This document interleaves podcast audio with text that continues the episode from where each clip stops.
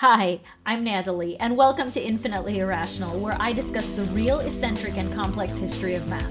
In each episode, I unearth the wild stories behind some famous or not so famous mathematicians.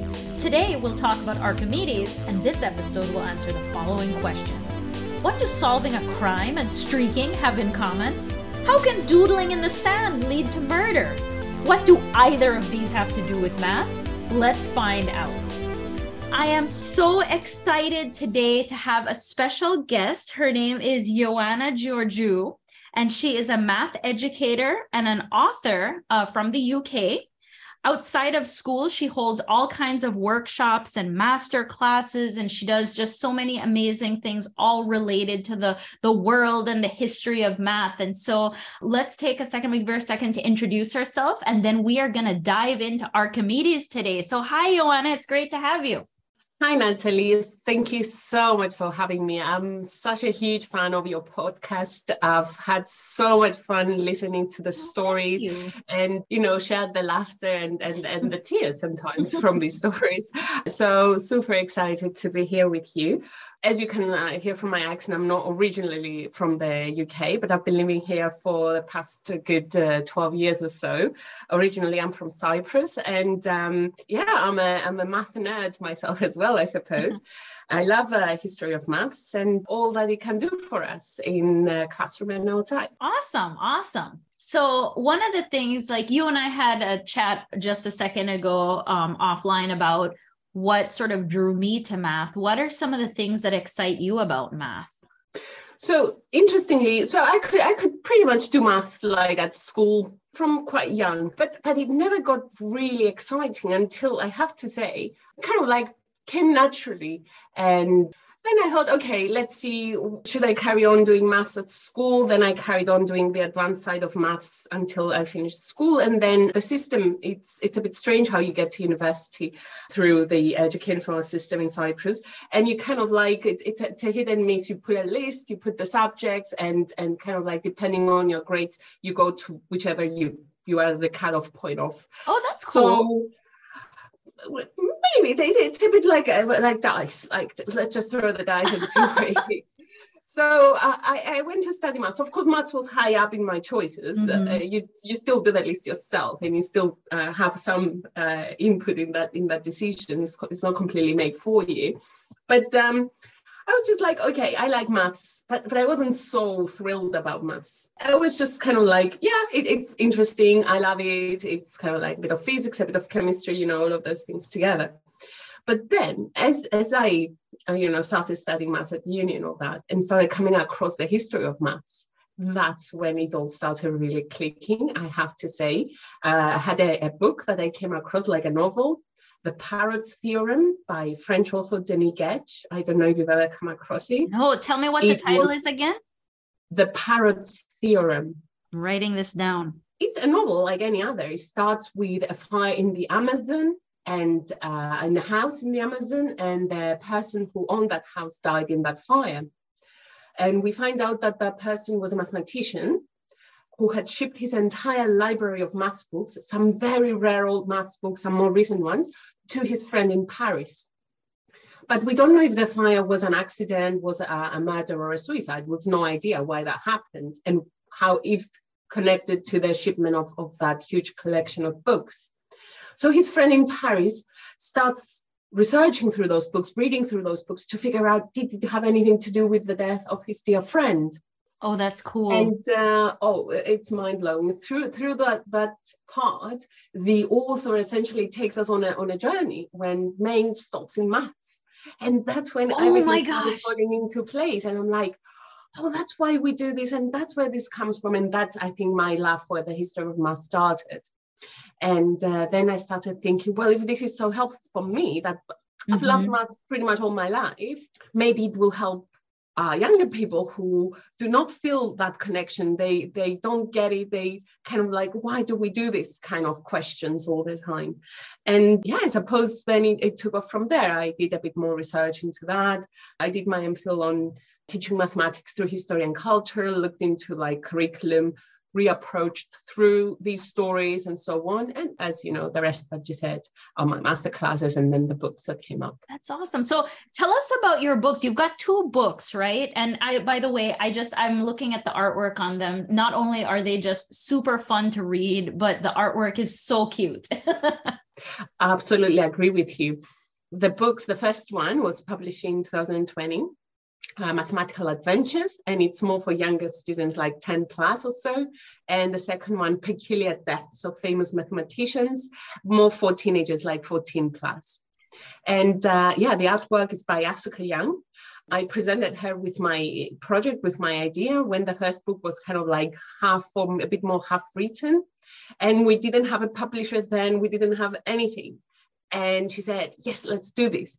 And then we started going back and forth. And, and when I started looking at those illustrations, I'm like, Oh my God, this brings the book to life. I could not have imagined those things better. I don't know if you come across them, even the Euclid's uh, postulates. It's like I could not have envisioned them any more fun, any more like explanatory.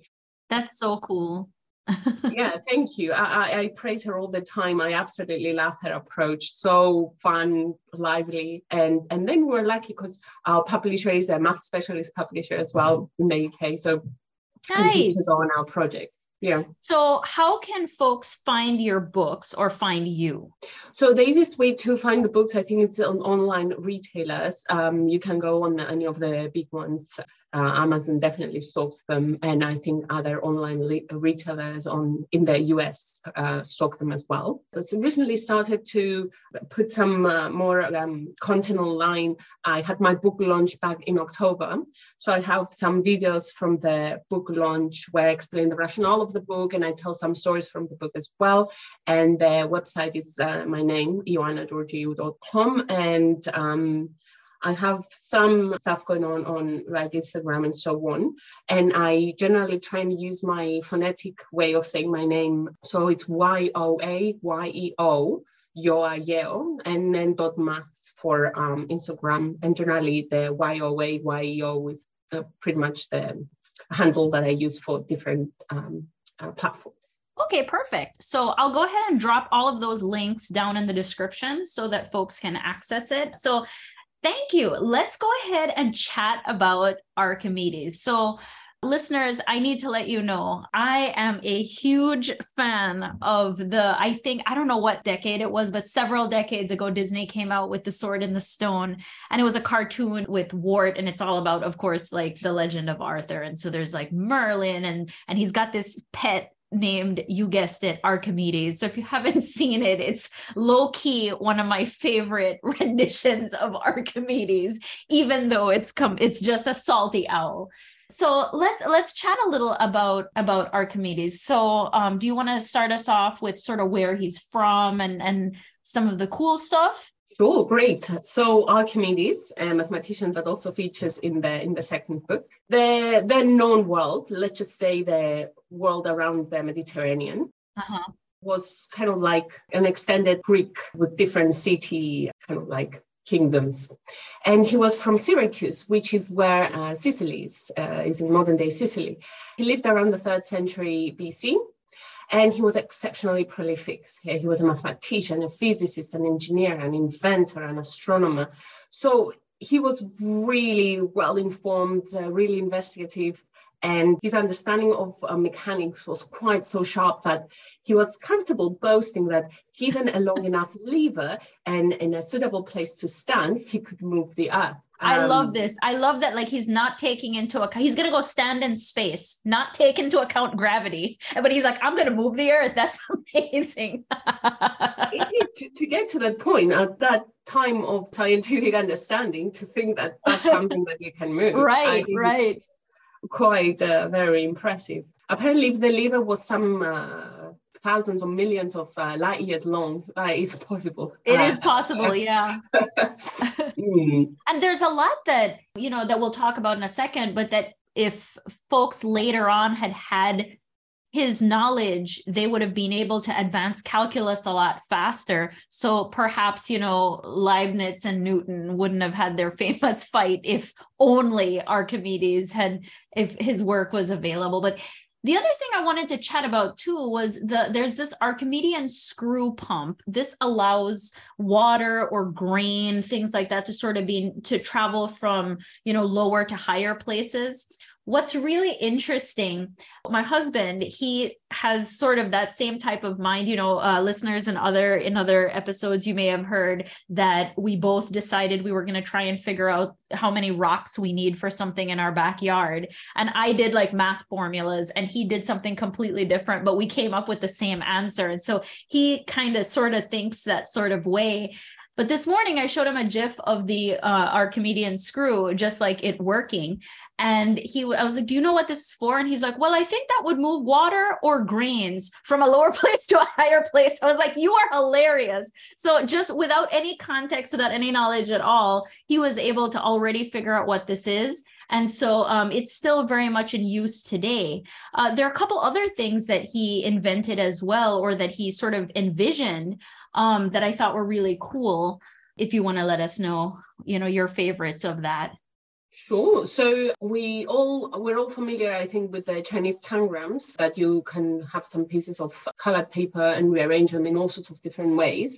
He had something very similar back then that he called ostomachion, which is a unfortunate name because it sounds like stomach, but has nothing to do with the stomach. It has to do with osto, which means bone, uh, in Greek, and mahi, which means battle. So it was kind of like a battle with bones.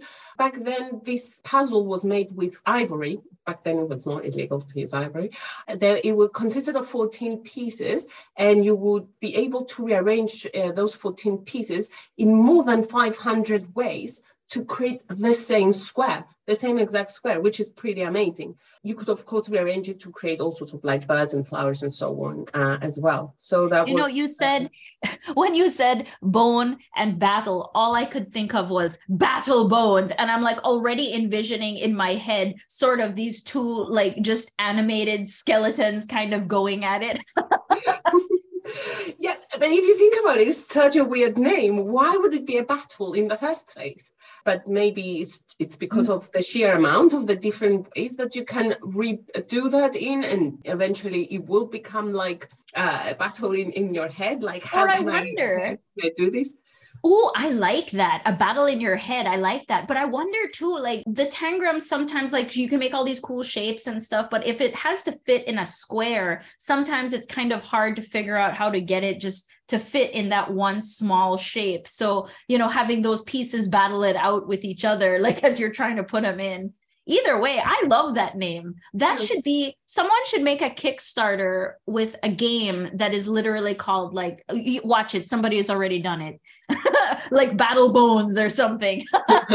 yeah, um, I did find some uh, kind of like websites that have uh, printed all the ways that this can be done and I'm like, respect.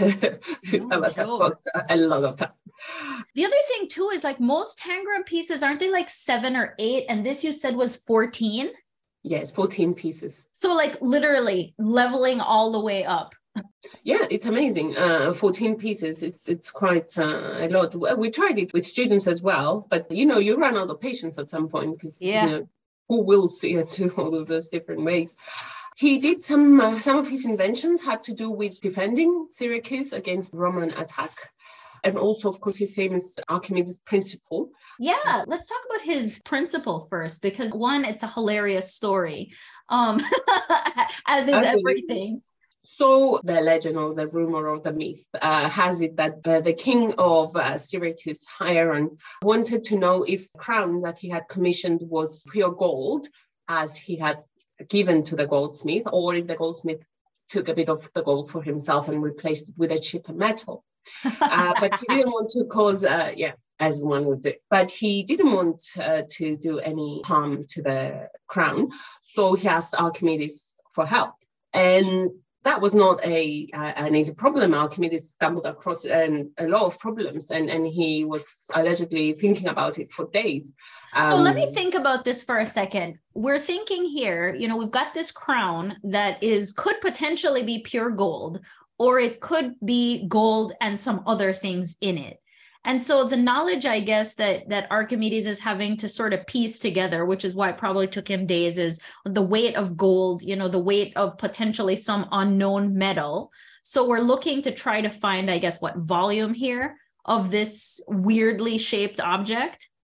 Exactly. Exactly. Fantastic. But at a time when perhaps density and all of those things were not as mm-hmm. straightforward uh, now we are taught density by the time we're 12 or 13 and then we have a pretty good grasp uh, on what that means. So yeah and, and he was famously taking uh, his bath and as he immersed in the water some uh, water overflew and and uh, then he realized that the volume of the body of his body that was in the water was equal to the volume of the water that came out of the of the bathtub.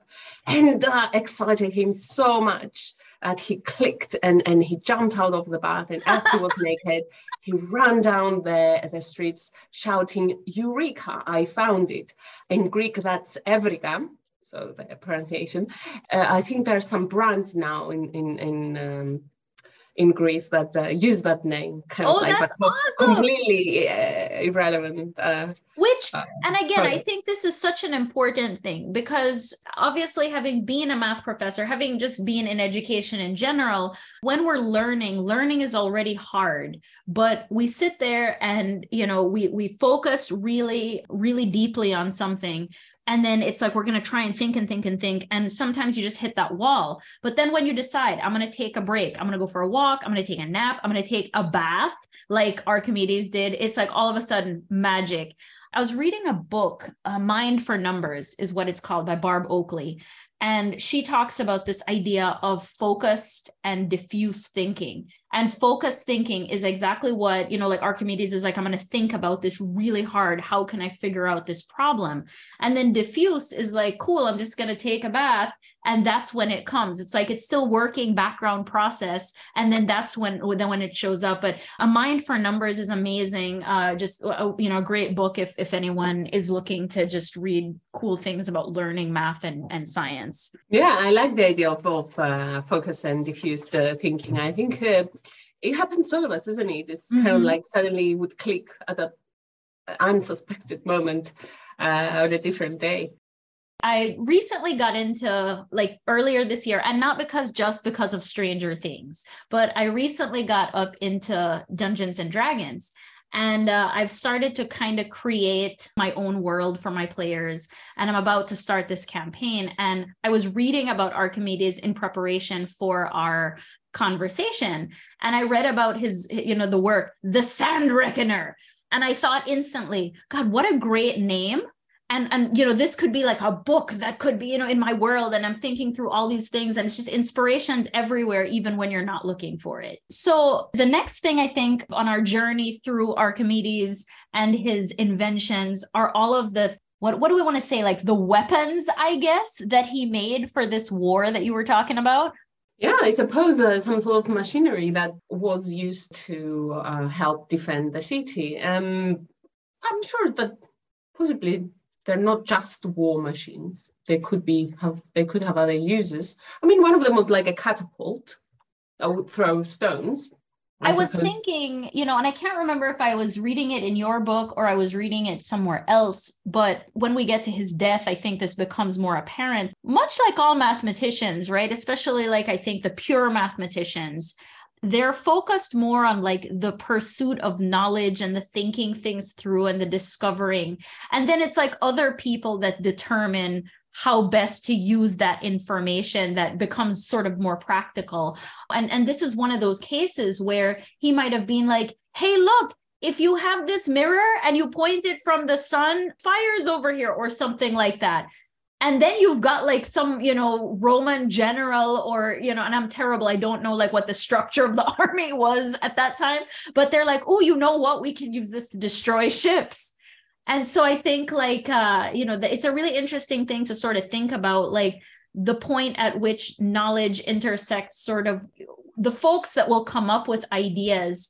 It, it's it's a cool thing but it's also sort of dangerous because you don't know like once it's out there in the world it's available for anyone Exactly. I think that's that's an um uh, there are so many examples like that. There's uh, these discoveries that uh, end up destroying something else, mm-hmm. despite the best intentions of the original inventor or the person who stumbled across the idea. Definitely. So yeah, one of them was uh, kind of like using speculums or metal mirrors to, as you said, gather the rays of the sun and focus them on one point. Uh, obviously, the ships were made of wood at the time, so uh, that would cause them to catch on fire. And yeah, the other one was um, uh, catapults, so throw uh, rocks of different size to sink the ships. That was the aim. Well, eventually, that what the aim became during the the attack. Man, that's so neat. I want to take a step back here for a second because I think I got us off track about the displacement of the, the water. And I wanted to just make sure that we sort of close the loop on that.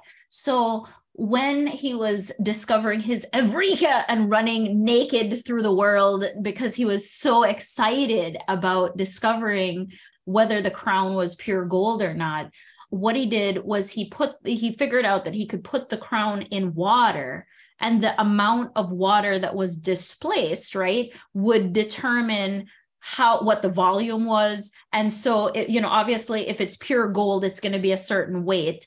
And if it's anything besides pure gold it would not be that. Do you know if the crown was actually pure gold well, it seems like it wasn't, and that's what the stories tend to say. But I think we did, you're right, we did stop the story where he ran out naked for some reason. we just stopped it there. I, mean, I don't know why. but uh, that's yeah. it, listeners. That's all you need to know. He ran naked down the road. it doesn't matter. The maths that came after Forget that. the crown. um, so yeah, I think that stories tend to agree that it was not pure gold and that the goldsmith did uh, cheat. So but we don't know exactly what happened to so there's going to be you know behind the scenes the story of intrigue where you know someone the the the blacksmith or the gold whoever it was that created the crown whatever his title is he all of a sudden disappeared and no one knows where he went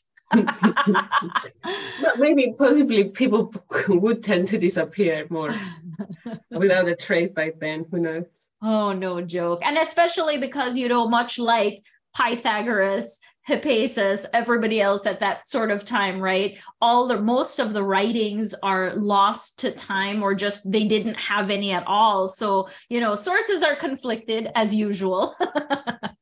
Yeah, absolutely. For Pythagoras, there wasn't, as you said, not very much writing at all. The first time yeah. we see his name mentioned is like 200 years after he was he lived. So I think that you know we talked about some of his inventions let's talk a little bit about some of the math and i think like our our stories about sort of the circles i think that would be one of the the cool things that we can talk about yeah, so he was trying to find the uh, circumference of the circle. And pi was not quite a quantity that was very well established at the time. And he thought that if you inscribe a polygon into the circle and if you prescribe one, the circumference of the circle must lie between those two. So the inscribed one underestimates the circumference, the per, uh, circumscribed one overestimates the circumference. So average so, the two, you're getting closer and closer. So essentially what you're saying is if you have a circle, um, the circumference is essentially just the line that is around the circle that you've essentially drawn the circle.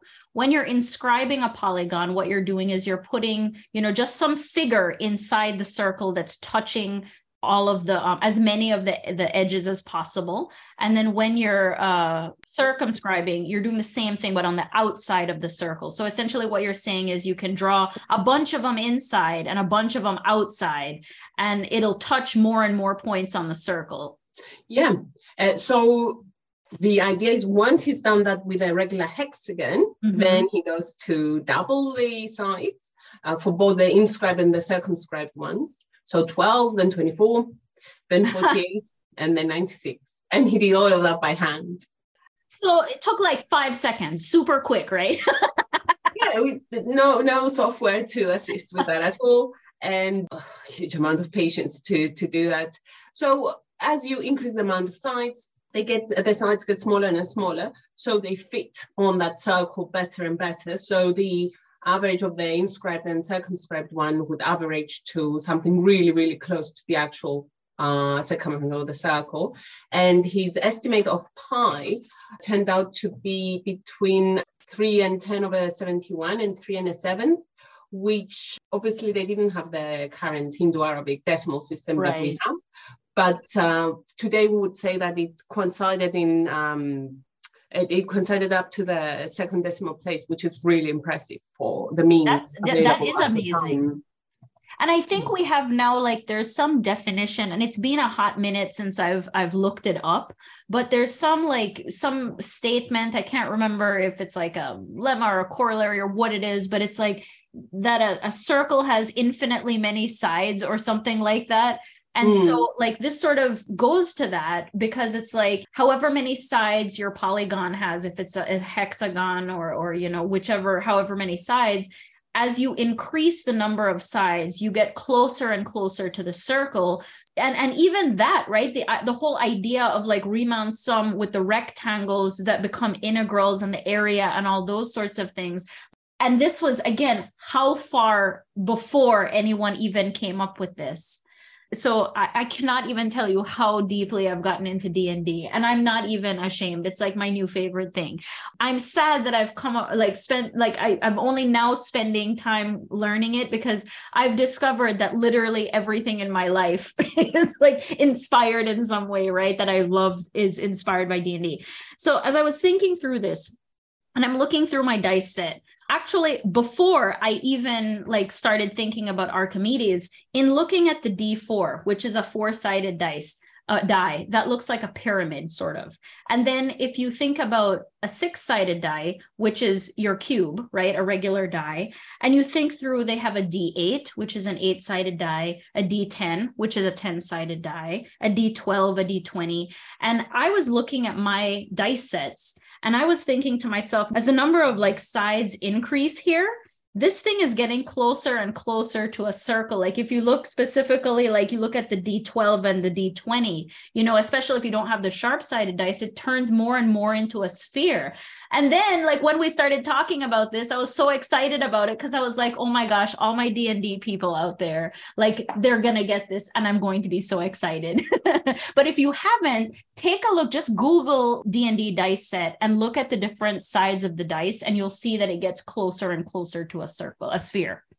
Yeah, that's that's a really cool analogy. I mean, I'm, I'm, I'm i should look into D and D a bit more, I suppose, because I love board games as well.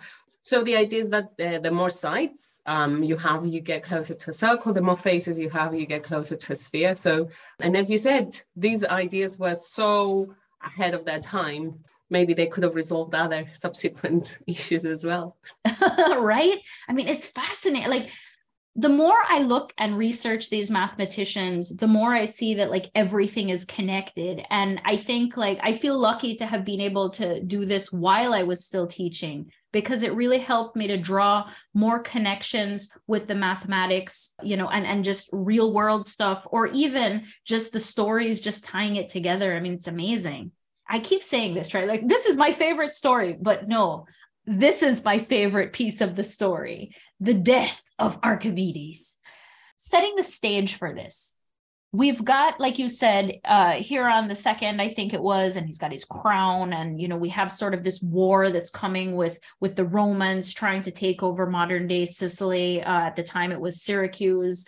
And so he is, what was it, the Second Punic War? And so he's coming in and, uh, you know, and, and all of his inventions, the, you know, the people are using it against the Romans. And so we're at a time of war, and Archimedes is like taking baths, running naked down the street, doing his math. And so setting the stage for that all while a war is going on. So what happens? Archimedes was very famous by that time. So he was in his 70s, possibly, and people knew about him well outside of the uh, Greek world they wanted to capture him unharmed because they wanted to use his inventions for themselves. So the instructions they gave to the army, to the soldiers, were very specific. Capture Archimedes, bring him back unharmed. One of the soldiers, maybe his name was Captain Lucius, with stories that are this old. There's some uh, dispute, there's some dispute, but this seems to be the most likely story. Uh, was sent for the for the seizure, and um, Archimedes was either on the beach drawing his kind of like geometric diagrams and uh, investigating his geometric statements, or at home working on a wax tablet. These two are, are not clear. And when the soldier asked uh, to follow him, Archimedes completely ignored him. He was so engrossed in his work. He was so kind of like deep in thought that he classic mathematician uh, ignored him and was like, I, I, don't know what you want, just go away. And then the soldier possibly started interfering with his diagrams and maybe stepped on it or in the sand. Oh and so my on. gosh. And allegedly Archimedes turned around and said, do not disturb my circles. So the phrase in, in Greek would be "mimou to starate. Oh, I like that. I'm going to try and say that later. so there's also some rumor that uh, the compass was a threatening weapon. I mean, we can cut some doubt on that, surely. Uh, but the soldier lost his patience and just uh, cut, uh, killed Archimedes there on the, on the spot with his sword. I love this. Um, so Archimedes is like in the middle of war Archimedes is enjoying a day at the beach. He's like just very academic. He's like, I'm going to draw some circles in the sand. And he's got like whatever tool it is, you know, the compass shape thing that we've had like Euclid and, and all of that that we talked about. And he's just like, I'm drawing my circles. I'm thinking about my circles. How dare you step on my circle? like, forget the menacing, threatening guy that's like in armor, like got weapons. You don't step on my circle, sir. I think that's his legacy in a way that he was so fascinated by his work that he didn't see beyond that. Also, if you think about it, for a person of his fame and uh, Sasha, he should have enjoyed like a peaceful death in old age. He should not have been killed during war on on the beach. And and and these last words, I mean, how do we know? Mm-hmm. Those were the last words, but it's it's quite a, a, a, tribute to kind of like if your last words were like about circles, that really shows dedication. That really shows like I was there. I, I, I did not care about my shells. I, I, that's what I wanted to do. Oh my gosh. I mean, what just what a great story. I mean, great just storied life and amazing contributions that sadly found a little bit too late. How much further along could we be, right? What a great story. So I just I really appreciate so much you spending time with us and I we're going to talk about, you know, some other mathematicians soon and that's going to be fun as well. Obviously crazy wild stories and, you know, I'll try not to bring in too much D&D. But uh mm. so you want to tell us again uh, we can find you on your website which i am going to post the link or we can find you on instagram uh, and did you say there was another one that i may have missed um, I have uh, like a similar handle for Twitter and things like that. Okay. Um, but um, I'm happy, yeah, with the website and then Instagram. That's fantastic. Again, thank you so much. It was so much fun to chat with you about our Archimedes, and I'll be delighted to talk about other mathematicians as well. It's great to share these um, intriguing stories and how maths connects with us in so many ways and we just need to have the patience and the grit to to look at those connections and see look these were people. Some of them were very particular. Some of them look at their stories and how their maths have been helping us all these years. So so recently my husband and i watched oh my gosh what's that new ryan reynolds movie on uh on netflix the Adam well, Project. Watched a lot of Ryan Reynolds movies on Netflix. should I? I must have seen it. it's uh, the Adam Project, and one of the things that he does is he. You saw it? Yeah, awesome. Mark Ruffalo, he plays like a physicist, and he says that you know one of his lines in the movie is that you start to solve problems that your children's and children's children will solve and i thought that was so like it, that stuck with me from that movie of course it did because you know a few years ago my husband and i were in italy and we were um, in florence at the you know we obviously saw like the duomo and all of the great things. And uh, we were lucky enough there was a, a lady that lives there that um, you know one of the folks that we were staying with knew and she took us around and she was talking about like all the history and stuff like that. And she was telling us that like so the people that like started to build these things they didn't they knew that they weren't going to finish it in their lifetime And so it's kind of like you think about something like Fermat, where he didn't send that problem for people to solve, but like people solved it over decades or over centuries, right? And mm-hmm. and same with like the Duomo, that thing where it had the big circle, you know, just the open space for how many centuries. And so it's just it's amazing to think about, you know, these sort of long ranging problems and it was perfectly reasonable and okay for that to sit for several you know you knew you were going to die without having it solved and that was okay.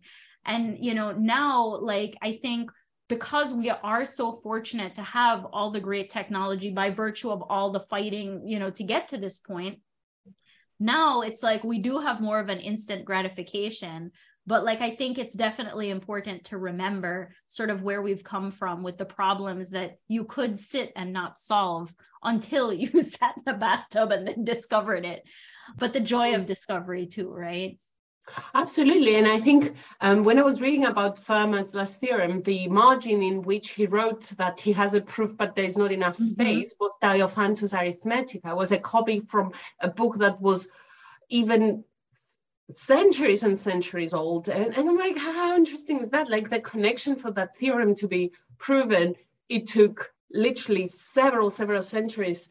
But also that tells us that um, when we come across problems that we are struggling with or our students, we say, well, it's okay. You can take some time and these things do not just uh, give themselves away right, straight away. Right. They require your uh, preservation and so. And another thing too is like, especially with something like Fermat or something like the, you know, like any of the problems that we've talked about, is even if you don't solve it, but you have one small thing that you might contribute, or you don't even know if it would contribute, it might spark inspiration for someone else even with our conversation too like i'm so grateful that you reached out and you were like let's talk about these mathematicians because i was like yeah let's do that. And then i started reading about archimedes i'm getting all excited all over again about math. And like it's it's super fun. It's super fun. So again thank you so so much. And i look forward to continuing the conversation Thank you so much, Natalie. It's been really great fun. And thank you for um, coming back and saying, yes, let's do it. It's, um, it's fantastic to talk to people who are, have the, like the same enthusiasm. Yeah, would love to, to do, uh, to chat about some other mathematicians as well. Absolutely. Awesome. Thanks for joining me for today's episode of Infinitely Irrational. Can't get enough of the math and fun? Visit us on the web at infinitelyirrational.com for math and research behind the stories. Connect with us on Facebook, Instagram, or Twitter, or email at podcast at infinitelyirrational.com. If you love this episode, subscribe, follow, and share. See you soon for the next one.